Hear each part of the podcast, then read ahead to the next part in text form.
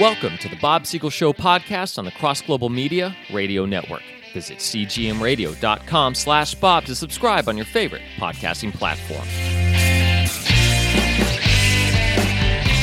Uh, let's get into the new laws that are coming into place here in California. New laws from Newsom. Yeah. So we're going to start off with a couple of the money ones here. As you probably have heard, the minimum wage has been risen in the state of California. In California, it is now $15.50, and it's up from the $15 for large employers and $14 for smaller employers of last year. Obviously, does this matter in the long run? No, because of how high cost is and inflation is for everything else in this world right now. Well, the other thing is the politicians that are always raising minimum wage, they love to pat themselves on the back about how fair and equitable they're being. But what they're doing is they're causing people to lose their jobs because if somebody's running a business and he can't afford to pay everybody minimum wage, what does he do? He fires half of his staff and then he raises the prices on us or they get replaced by automation. A few years ago, they came out with a robot named Flippy because he flipped hamburgers and they, they were saying Flippy doesn't lobby for better wages. Flippy doesn't go on strike. Flippy just flips your hamburger. That's where we're headed with this. So our politicians can pat themselves on the back and look in the mirror and be proud that, well, I raised minimum wage. Dudes, all you're doing is taking jobs away from people, giving them to machines and jacking up the prices for customers. Exactly, yeah. And that also correlates with the other thing here. Employers now must disclose their salary ranges for jobs. I'm very 50 50 on this. On the one hand, I am so glad that I get to know how much I'm going to get paid based on my experience here. So if a job says, oh, I'm going to get paid 35000 I'm like, okay, well, then in that case, I'm just going to Well, don't employers have to disclose that? Who takes on a job without being told what he's going to be paid? It depends on what kind of industry you want to go into and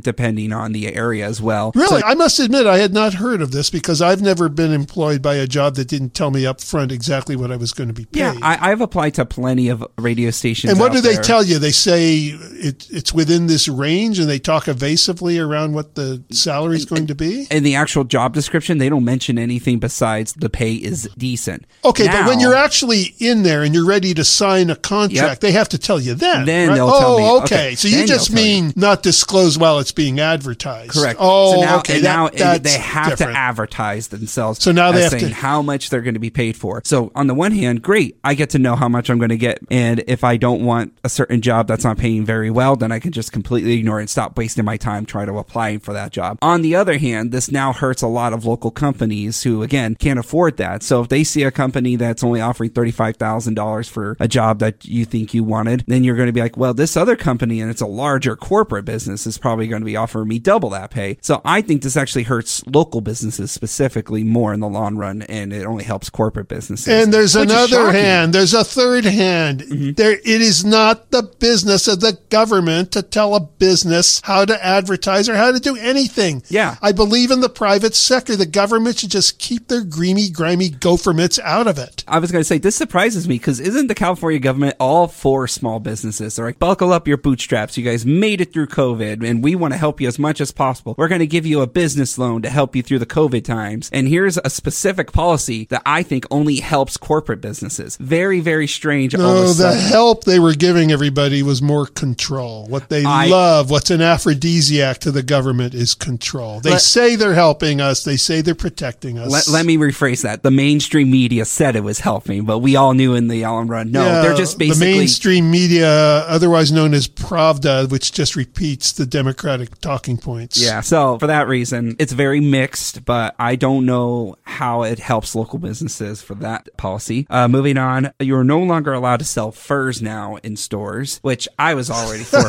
for that business thing. I personally don't see the old quality of wearing fur coats and everything like that. I don't either, and I've never liked fur coats. But again, if somebody wants to sell fur coats, I don't see how that's the government's business. Uh, well, it's all about animal abuse. In yeah, but when the same people that are speaking out for animal abuse have no problem with euthanasia and infanticide and abortion, then I start raising my eyebrows a little bit. Oh, okay, I got you. So because they're already saying, you know, okay, so you're for wonderful animals, but then when it comes to actual human rights, that's another story entirely, I, isn't it? Uh, yeah, yeah, I love animals, pets. I don't believe in animal cruelty, but when they start elevating animal life above human life, then it becomes a problem. Gotcha. Bob Siegel Show podcast is a production of Bob Siegel and Cross Global Media. Visit us online and subscribe to the show at cgmradio.com slash bob.